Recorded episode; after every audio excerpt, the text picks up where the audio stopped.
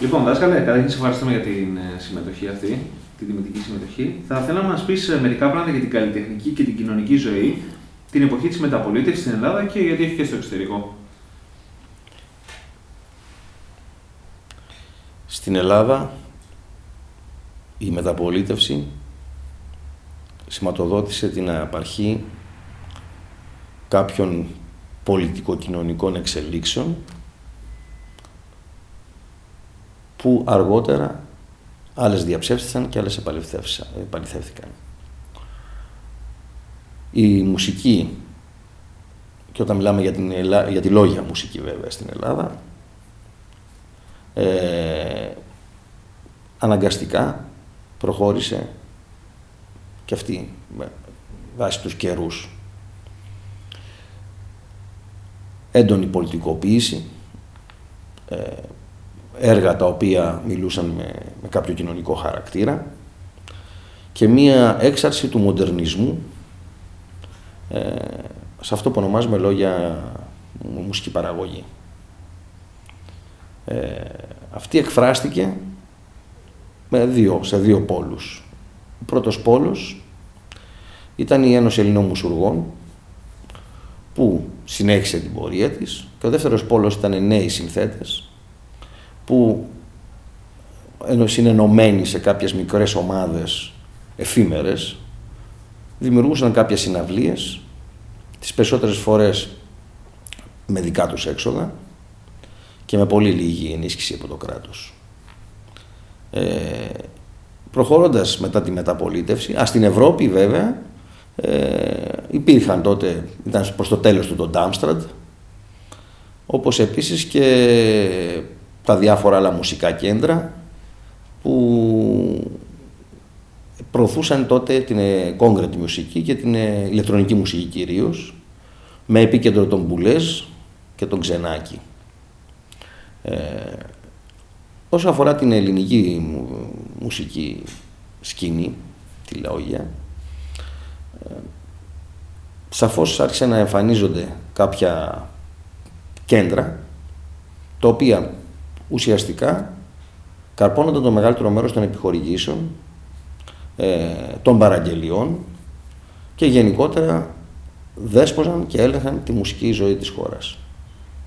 Αυτά μπορούν και να κατανομαστούν, δηλαδή το ένα ήταν ο Λαμπράκης και το Μέγαρο, ο Σύλλογος Φιλομουσικής, το άλλο ήταν η Ένωση Ελληνών Μουσουργών και εκεί δημιουργήθηκαν κάποιες πελατειακές σχέσεις, όπου με όχι τόσο διαφανείς διαδικασίες, κάποια έργα προκρίνονταν σε σχέση με άλλα, ε, κάποιοι διαγωνισμοί δεν έφταναν στα αυτιά όλων των Ελλήνων συνθετών.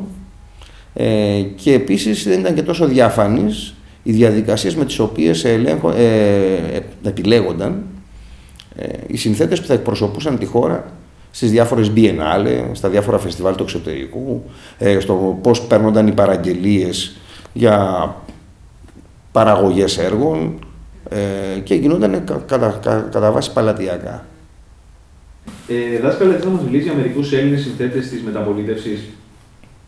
Κοίταξε, καταρχάς στη μεταπολίτευση, και αν μιλήσουμε για αυτούς που έδρασαν στον, ελληνικό, στον ελλαδικό χώρο, έχουμε με, ε, προγενέστερους συνθέτες που παίξαν σημαντικό ρόλο στην ε, μουσική ζωή της χώρας και μάλιστα στην ανάπτυξη της ελληνικής μουσικής πρωτοπορίας, που είναι ο Θόδωρος ο Αντωνίου, ο, ο Γιώργος ο Κουρούπος, ο Δραγατάκης, ο Μακαρίτης, ο Σισιλιάνος, ε, ο Γιάννης Ανδρέου Παπαϊωάννου, ο οποίος ήταν προς το τέλος βέβαια, αλλά ήταν ίσως ένας από τους μεγαλύτερους γενάρχες και δασκάλους της ελληνικής ε, συνθετικής παραγωγής ε, και που από, το, σχολείο του περάσανε πάρα πολύ.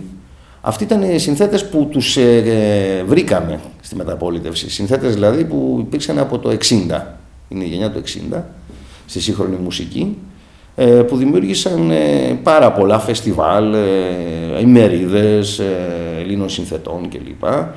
Πολλοί από αυτούς δίδαξαν όπως ο ο Δραγατάκης, ο Αντωνίου και ο Παπαϊωάννου ε, και μας μετέφεραν μια σκητάλη. Οι επόμενοι συνθέτες, η επόμενη γενιά ήταν, χωρίς να ξεχάσω, η, γενιά, οι εξιντάριδες η σημερινή, δηλαδή ο Τραυλός, ο Μιχάλης, ε, που ήταν και δασκαλός μου δηλαδή, ο, ο Νίκος ο Φυλαχτός, ε, ο Άλεξης ο Παναγιωτόπουλος, ο, ε,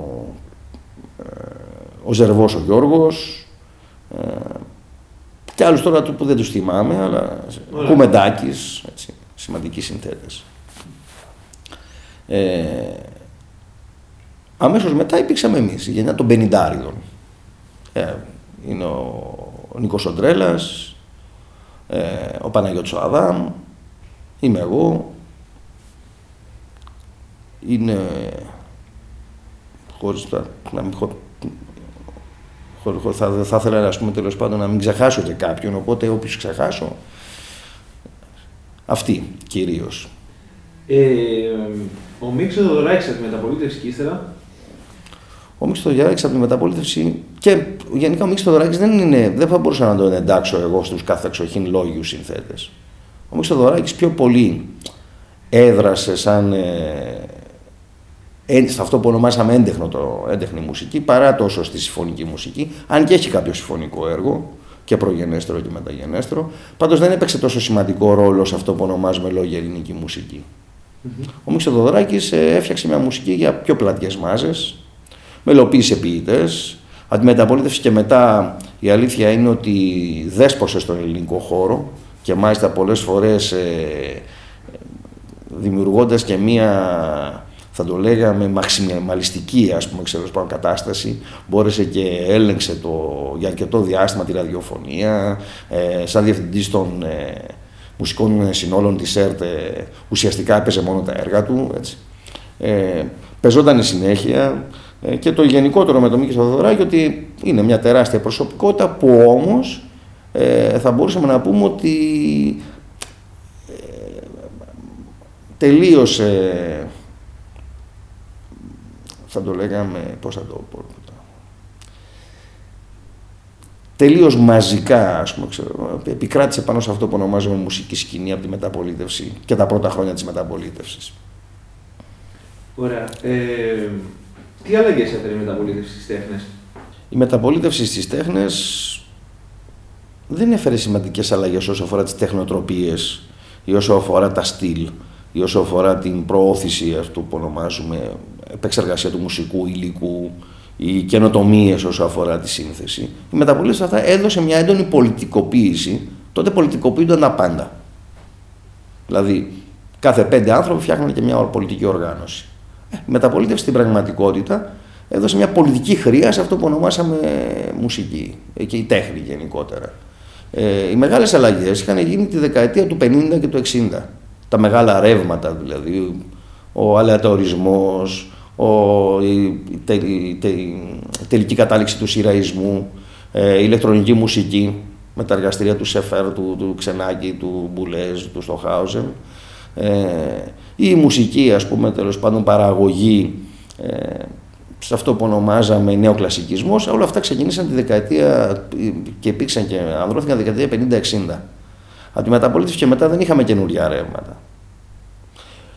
Σήμερα, ε, τα τελευταία χρόνια βέβαια, εμφανίστηκαν κάποια ρεύματα όπως η ethnic μουσική που άγγιξε και τη λόγια παράδοση ή ας πούμε η μινιμαλιστική μουσική και όλα αυτά τα πράγματα.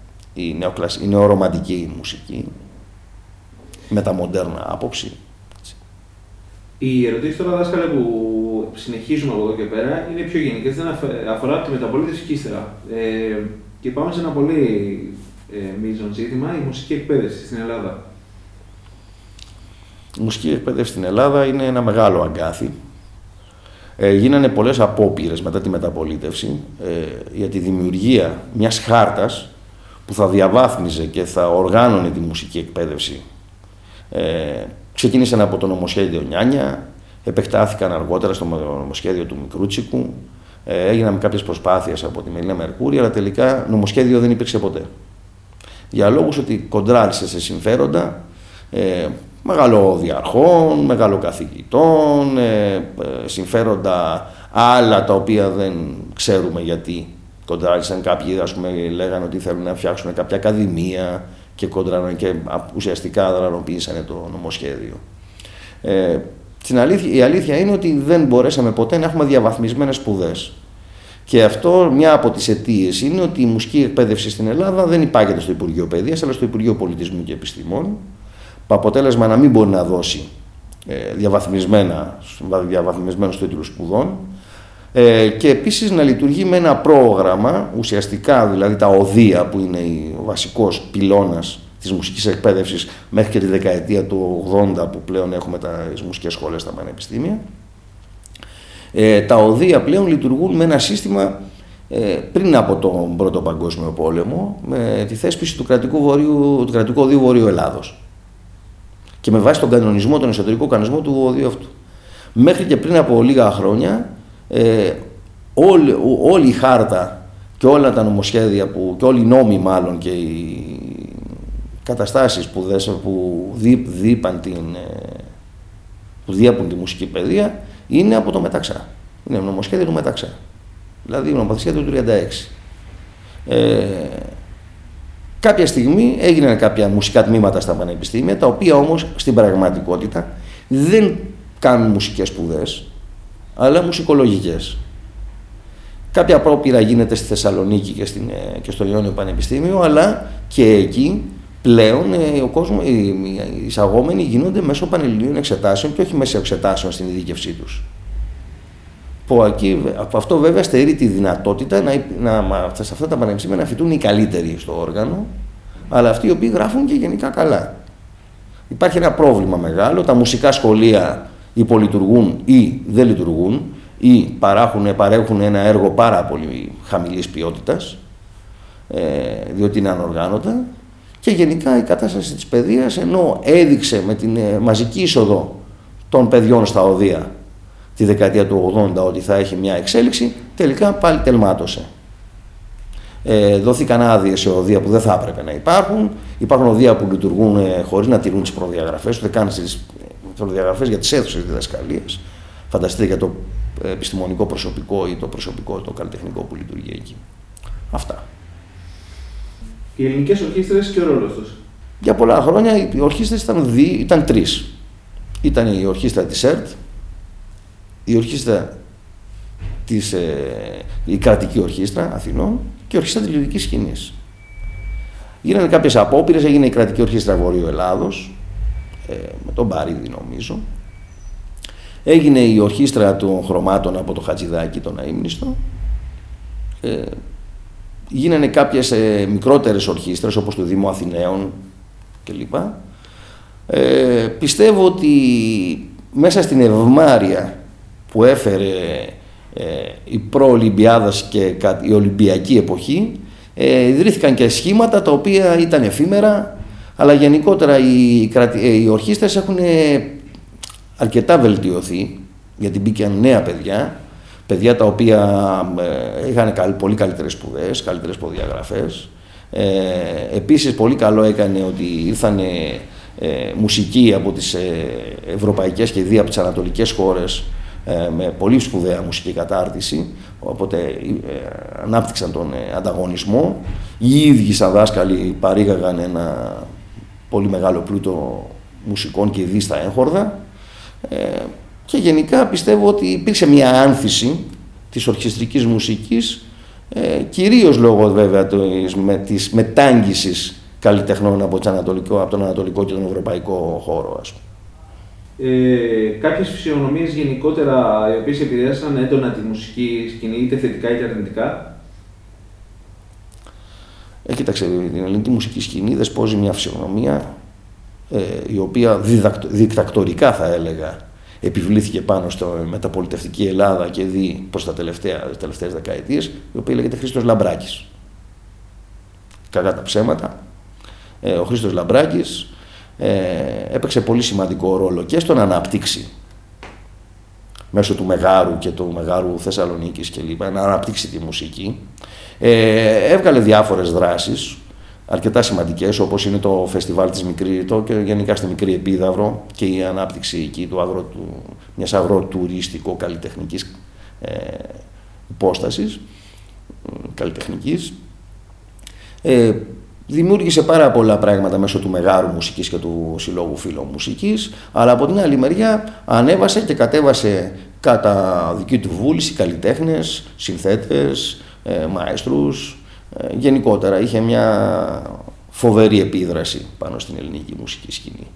Ε, και γενικά είχε ο λόγος του μέτραγε. Άλλος ήταν ο Μάνος Κατζηδάκης, ο οποίος μέσω του τρίτου προγράμματος δημιούργησε ένα πρόγραμμα ραδιοφωνικό αμυγός ε, λόγιο και που είχε επίκεντρο τις τέχνες και δει τη λόγια κλασική, την κλασική και μεταγενέστερη μουσική, λόγια. Ε, έφτιαξε την ορχήστρα των χρωμάτων, ε, έδωσε χώρο σε, και αυτό σε νέους καλλιτέχνες και νέους συνθέτες. Γενικά ήταν μια προσωπικότητα η οποία δημιούργησε και έφτιαξε καταστάσεις στον ελλαδικό χώρο. Ε, άλλος ήταν ο Θόδωρος Αντωνίου, ο οποίος και σαν δάσκαλος αλλά και σαν συμμαέστρος έπαιξε πάρα πολλά έργα νέων Ελλήνων συνθετών, δημιούργησε τις ορχήστρες Αλέα 1, Αλέα 2, Αλέα 3, έπαιξε σημαντικό ρόλο στο Φεστιβάλ Πρωτοποριακής Μουσικής και γενικά δημιούργησε μια, μια σχολή γύρω από αυτόν. Αυτή θα έλεγα ότι είναι οι τρεις βασικότεροι, χωρίς να δικώ κάποιον, ε, οι τρεις βασικότεροι πυλώνες ε, ανάπτυξη αυτό που ονομάζουμε λόγια ελληνική μουσική, έτσι, της σύγχρονης μουσικής. Οι κυβερνήσεις και τα κόμματα για τις τέχνες. Οι κυβερνήσεις δεν ενδιαφέρονται για τις τέχνες. Οι κυβερνήσεις ενδιαφέρονται για τις τέχνες στο βαθμό που οι τέχνες εξυπηρετούν τις κυβερνήσεις. Ε, και υπάρχουν και υπήρξαν και κυβερνητικοί συνθέτες, υπήρχαν κυβερνητικοί μαέστροι, δηλαδή άνθρωποι που ήταν συστημικοί και όντας μέλη κάποιων κομμάτων είχαν μια προνομιακή μεταχείριση από κάποιες κυβερνήσεις ή κάποια κόμματα σε σχέση με άλλους που δεν ήταν. Ε, θα έλεγα ότι βασικά οι κυβερνήσεις ενδιαφέρονταν να δώσουν, να μοιράσουν τα πακέτα των επιχορηγήσεων και τα πακέτα των, ε, που έρχονταν από την Ευρωπαϊκή Ένωση ε, στους συμμετέρους ε, που στην πραγματικότητα είχαν, είχαν μια πελατειακή σχέση μαζί τους. Δεν νομίζω ότι κάποιος, κάποια κυβέρνηση πρόθεσε τις τέχνες. Η Μελίνα Μερκούρη, βέβαια, εντάξει, κινούμενη τελείως όμοιο επαγγελματικά, βοήθησε πάρα πολύ το θέατρο. Δηλαδή τα θέατρα, ακόμη και μια μικρή σκηνή, δεν παίρνει επιχορήγηση. Μια χοροδία δεν μπορεί να πάρει επιχορήγηση. Μια ορχήστρα δεν μπορεί εύκολα να πάρει επιχορήγηση. Ένα μικρό είναι ένα κουαρτέτο εγχόρδων δεν μπορεί να πάρει επιχορήγηση. Τα οδεία, όσο και καλό έργο να παράγουν, δεν μπορούν να πάρουν επιχορηγήσεις. Ενώ οποιοδήποτε θέατρο παίρνει επιχορήγηση. Γιατί λειτουργήσε ομοιοπαγγελματικά, θέσπισε νόμους και διατάξεις τέτοιες που να βοηθήσει το χώρο της. Ε, ο Θάνος Μικρούτσικος δεν έκανε σχεδόν τίποτα για τη μουσική. Αν θέλουμε να μιλήσουμε δηλαδή για ας πούμε ανθρώπους που ήταν στα κόμματα. Δεν μιλάμε τώρα βέβαια για περιπτώσεις ε, άλλες που ουσιαστικά αυτό που θα έλεγα έτσι λαϊκά πέρασαν και δεν ακούμπησαν, δηλαδή δεν προσφέραν τίποτα.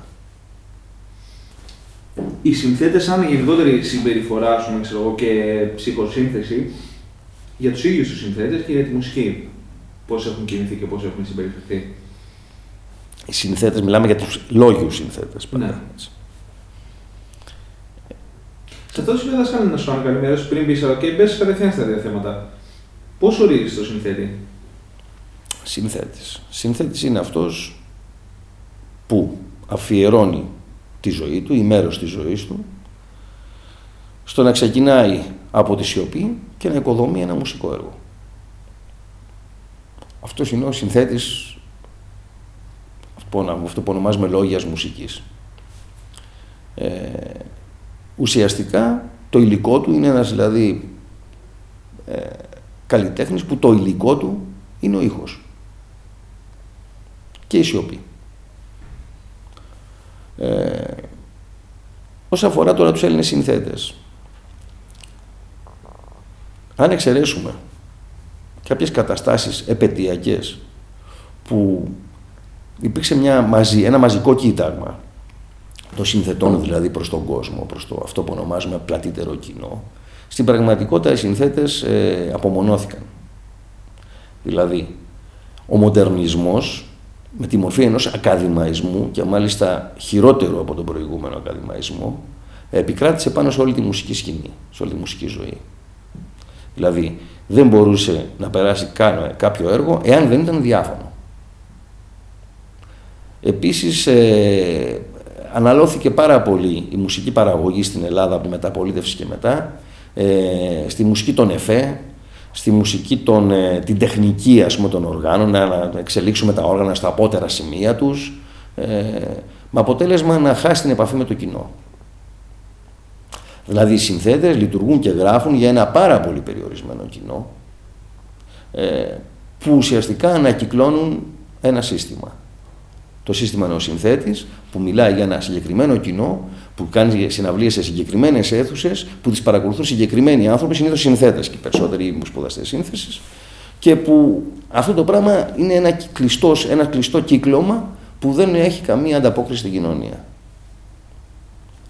Και εκεί είναι το μεγάλο πρόβλημα για μένα, όχι μόνο στην Ελλάδα, γενικότερα της παγκόσμιας λόγιας μουσικής, σκηνής, ότι δεν μπορεί να έχει ανταπόκριση κοινωνική. Δηλαδή πλέον ούτε καν σοκάρει.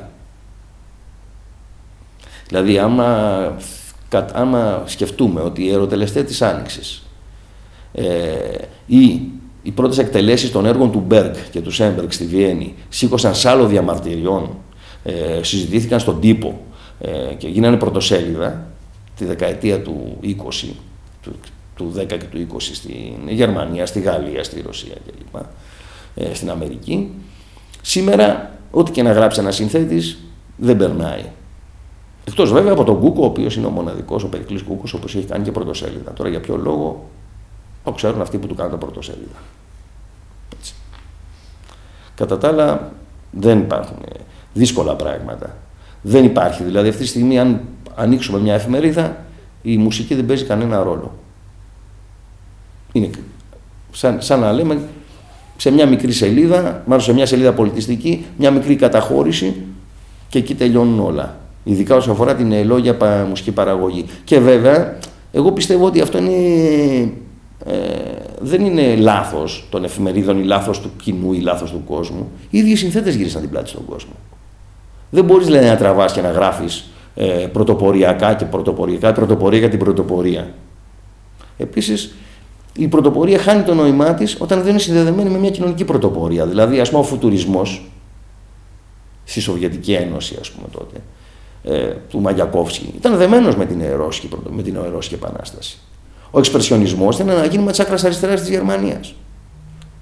Οι Ντανταϊστές ήταν ένα κίνημα που επιτέθηκαν στην τέχνη, ήταν ένα κίνημα σχεδόν αναρχικό. Και είχε ανταπόκριση δηλαδή στα κίνηματα της εποχής τους. Οι τελευταίοι, οι καταστασιακοί, παίξαν σημαντικό ρόλο στο γαλλικό ΜΑΕ και οι λετριστές. Σήμερα η πρωτοπορία τίποτα, είναι μια ελίτ που ροκανίζει το δημόσιο χρήμα, δημιουργώντας συναυλίες για να τις ακούνε μεταξύ τους. Ε, εγώ πιστεύω ότι και η τέχνη και γενικά οι καλλιτέχνε πρέπει να συνδεθούν πάλι με την κοινωνία. Πρέπει να αφουγκραστούν πού πραγματικά πηγαίνει η κοινωνία και πρέπει να απευθυνθούν πλέον πάλι σε πιο μεγάλο κρατήριο. Ε, πολύ ωραία αυτή την απομονωτικότητα και, την, ε, και το πρόβλημα της πρωτοπορίας για την πρωτοπορία το έθεσε ο Ντισάν, ο ίδιος ο Ντισάν, μιλώντας για τα ready made και τα διάφορα έργα της pop art και, της, και του αμερικάνικου νεότατα, λέγοντας ότι εμείς τότε βάλαμε, εγώ τοποθέτησα ένα οροδοχείο για να σοκάρω και αυτοί πήραν το σοκ και το κάνανε αισθητική. Mm. Αυτό είναι, ε, το είπε ο ίδιο, ένας από τους μεγαλύτερους πρωτοπόρους του 20ου αιώνα, ο Μασέλ Τισάν, δηλαδή το τοποθέτησε πάρα πολύ σωστά. Αυτό. Και τώρα καταλήγουμε, φτάνουμε στην κρίση πλέον, τη λεγόμενη κρίση. Ε, τι σχόλια έχεις σχετικά για την κρίση εδώ που έχουμε έρθει, καλλιτεχνικά, κοινωνιολογικά κτλ. Ναι, έχουν, είχαν συνδέσει την τέχνη και τις τέχνες με αυτό που ονομάζαμε καπιταλιστική ευμάρεια. Ήταν μια περίοδος που λόγω ε, των, των τελευταίων απολύξεων του κενσιανού δόγματος και του αμερικάνικου καπιταλισμού θα λέγαμε, του αμερικάνικου μοντέλου, υπήρχε μια κατάσταση δημιουργίας εσωτερικών αγορών με την ε, ανάπτυξη της μεσαίας τάξης κλπ. κλπ. Αυτό είχε κλειφθεί ότι πλέον θα ήταν διηνεκές και στο απέραντο, διότι κάθε ηγεμόνας το πρώτο που φροντίζει όταν έρχεται είναι να ξεχάσει ο κόσμος ότι μόλις έχει έρθει. Πιστεύω ότι είναι για πάντα και θα είναι για πάντα. Ε, σήμερα η κρίση αυτή, η οποία δεν είναι μια κρίση χρέους. Η κρίση χρέους είναι μία έκφαση της. Είναι μια κρίση πολιτισμική. Μια κρίση, συγγνώμη, μια κρίση πολιτισμική. Είναι μια κρίση οικολογική. Είναι μια κρίση συστημική, που σημαίνει κρίση του ίδιου του καπιταλισμού. Διότι η κρίση χρέους θα την ακολουθήσουν οι κρίση αγορών. Εάν δηλαδή καταστρέψεις τη μεσαία τάξη, δεν θα έχεις αγορές. Ε, δηλαδή, αυτή τη στιγμή ο νεοκαπιταλισμός, ο νεοφιλελευθερισμός που ε, δεσπόζει, ε, ουσιαστικά εκριζώνει όλα τα μεγάλα, όλες οι μεγάλες φενάκες του καπιταλιστικού παρελθόντος και του μεσοδιαστήματος μεταξύ του, των δεκαετιών του 70, του 60, 70, 80 και 90, που πλέον πιστεύουν ότι ο κόσμος ε, είναι, θα έχουμε μια κοινωνία πλουσίων ας πούμε, ανθρώπων οι οποίοι θα, κάνουν, θα έχουν σαν ε, ιδεολογία το lifestyle, θα ψωνίζουν, θα κάνουν τις αγορές τους, θα έχουν όλοι τα αυτοκίνητά τους. Αυτό ήταν μια μεγάλη φενάκι. Η κρίση αυτή έρχεται να ανισοπεδώσει αυτά τα ψέματα και το κυριότερο απ' όλα είναι να μας επαναφέρει στην πραγματικότητα που είναι ότι κακά τα ψέματα αυτό το σύστημα υπάρχει και όσο υπάρχει θα τρώει τα παιδιά του. Είναι ένα σύστημα απεριόριστης επέκτασης, ένα καρτεσιανό σύστημα δηλαδή, που το μόνο που το ενδιαφέρει είναι να αναπτυχθεί το, κεφα... αναπτυχθεί το κεφάλαιο. Όταν το κεφάλαιο πάβει να αναπτύσσεται, τότε μιλάμε για κρίση του συστήματος. Η κρίση τι είναι, είναι ότι τα χρήματα μαζεύτηκαν σε λίγα χέρια, δεν υπάρχουν στην αγορά και δεν μπορεί να λειτουργήσει ο μηχανισμός. Ε, όσο αφορά τώρα τον πολιτισμό, ε, πιστεύω ότι στην τέχνη θα κάνει καλό η κρίση. Θα φύγουμε δηλαδή από τους κρατικοδίαιτου καλλιτέχνες, τους καλλιτέχνες που πέραν τις επιχορηγήσεις, καλλιτέχνες που γράφανε κατά παραγγελία ε, έργα τα οποία γραφόνταν μέσα σε μια νύχτα για να πάρουμε τα φράγκα. Έτσι, έτσι να το πούμε ομά. Ε, θα φύγει από τα διάφορα φεστιβάλ που στηνόντανε για να φαγωθούν από πίσω άλλα κονδύλια. Έτσι, στείναμε ένα φεστιβάλ, ας πούμε, ξέρω εγώ, ε, κλασικής μουσικής και πίσω από το φεστιβάλ κλασικής μουσικής τρογόταν κονδύλια, δεν ξέρω πόσα. Έτσι. Ε, ή στείναμε ένα φεστιβάλ, ας πούμε, στείναμε μια πανελλήνια εκθέση ζωγραφικής και πίσω εκεί τρογόταν κάποια χρήματα. Παραγγέλναμε κάποια έργα που δεν ξέρω τελικά αυτοί που παραγγέλνονταν τα έργα ε, εάν όλα τα χρήματα της παραγγελίας πηγαίνανε στην τσέπη τους. Σοβαρά μιλάω, χωρίς να έχω να πω κάτι. Ε, πιστεύω ότι ό,τι υπήρξε, οι μίζες και όλα αυτά που υπήρξαν και στο πολιτικό προσκήνιο, που υπήρξαν στην κοινωνία, που υπήρξαν μέσα στην επιχειρηματικό κόσμο, βλέπετε Siemens κλπ, υπήρξαν και στον πολιτισμό. Δηλαδή υπήρχαν περιπτώσεις που, που ε, επιδοτούσαν μία καρέκλα της λυρικής ή μία καρέκλα του μεγάρου μουσικής με 5.000 ευρώ. Αυτή δεν μπορούσε ποτέ να βγει από εισιτήρια. Υπήρχαν συναυλίες δηλαδή που το κόστος τους ήταν 3.000 ευρώ η καρέκλα. Το, το, το κόστος μετάκλησης των καλλιτεχνών, της διαφήμισης κλπ. Πόσο θα έπρεπε να βάλουν το εισιτήριο για να βγουν. Έτσι ε, και, και, και παραστάσεις και καταστάσεις οι οποίες στην πραγματικότητα δεν ανάπτυξαν τον πολιτισμό ή την κουλτούρα του λαού, του κόσμου. Εγώ πιστεύω ότι πρέπει να βγούμε εμείς στον κόσμο. Δηλαδή, για να υπάρξει τέχνη θα πρέπει να ανέβει το αισθητήριο του κόσμου. Η κρίση πιστεύω ότι θα αναδείξει καταστάσεις που είναι ποιοτικές και φθηνές. Δηλαδή, κακά τα ψέματα, το ποιοτικό είναι και φθηνό. Ποτέ στην Ελλάδα δηλαδή μια καλή θεατρική παράσταση δεν ξεπέρασε τα χρήματα, το ένα εισιτήριο δηλαδή ενός θεάτρου δεν ξεπέρασε τα χρήματα ενός μέτριου σκυλάδικου. Το θέατρο ήταν πάντοτε φθηνό. Οι συναυλίες κλασικής μουσικής ήταν πάντοτε φθηνές, αν εξαιρέσουμε τις διάφορες γκλαμουριέ του Μεγάρου. Έτσι, και ειδικά της πρώτης περίοδου. Εγώ πιστεύω ότι θα μας οδηγήσει πάλι στο να ξανασκεφτούμε μέσα μας, στο να ξαναψάξουμε μέσα μας και να δημιουργήσουμε πράγματα όχι ε, για την κλειδί, ας πούμε, τέλος πάντων και για την ε, πολυτέλεια. Ε, θέλω δάσκαλε να μας πεις κά, κάποιες γενικές σκέψεις, προβλέψεις ή και προτάσεις για το μέλλον. Αν και προήδη έχεις πει με τις απαντήσεις σου διάφορα, έχεις απαντήσει κατά κάποιο τρόπο. Κοίταξε, η πρόταση είναι, καταρχάς πιστεύω στα νέα παιδιά.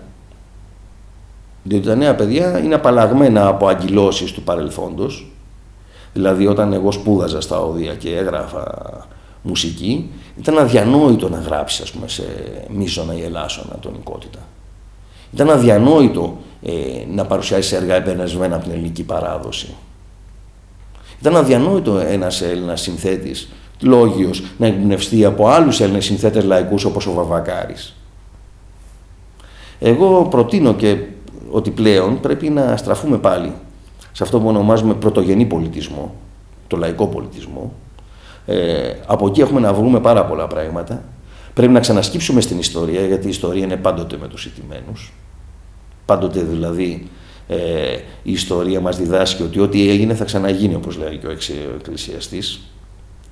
Ε, άρα, τα κινήματα του παρελθόντος δεν έχουν πεθάνει.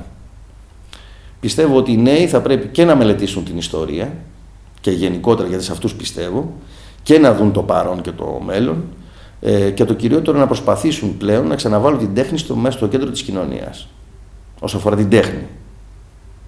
Ε, πιστεύω ότι πλέον πρέπει να και εκεί οδηγούνται ε, να φύγουν από τις αυταπάτες του παρελθόντος ότι όσο πιο πρωτοποριακά στοιχεία έχει ένα έργο τόσο πιο αξιόλογο είναι και θα τελειώσω πιστεύοντας ακράδαντας σε αυτό, χωρίς να είμαι γράφω εγώ τονικά, έτσι, να προτείνω αυτό, ότι επιστροφή στην τονικότητα, αυτό που είπε ο Σέμπερκ, ότι μπορούν να γραφούν πολλά αριστουργήματα ακόμη στην τομίζωνα. Δηλαδή θα ήθελα τα παιδιά και γενικότερα οι νέοι καλλιτέχνες, όπως και εμείς, ε, να απαγκιστρωθούμε από αγκυλώσει ε, των στυλ. Δηλαδή η δικτατορία του στυλ πρέπει πλέον να καταργηθεί. Πρέπει να δούμε τι πραγματικά μας εκφράζει, τι θέλουμε να εκφράσουμε μέσα στην κοινωνία, ε, πού πραγματικά πάει η κοινωνία, να αφουγκραστούμε τα προβλήματα του καιρού μας και να εμπνευστούμε από αυτά. Mm-hmm.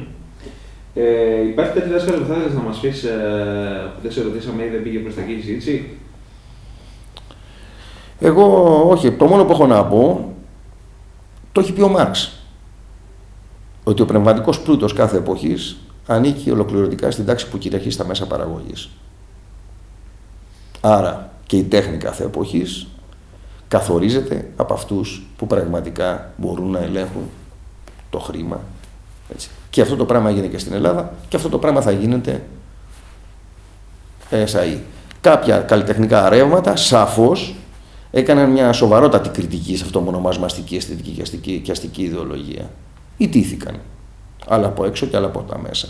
Πιστεύω ότι θα ξαναυπάρξουν ρεύματα τέτοια, τα οποία θα, θα προτάσουν μια αισθητική ή αν το θέλουμε μια λογική και, μια, ε, και, μια, και ένα συνεκτικό λόγο που θα ξεπερνάει και θα υπερβαίνει αυτό το σύστημα. Που θα υπερβαίνει δηλαδή τις ανάγκες των καιρών.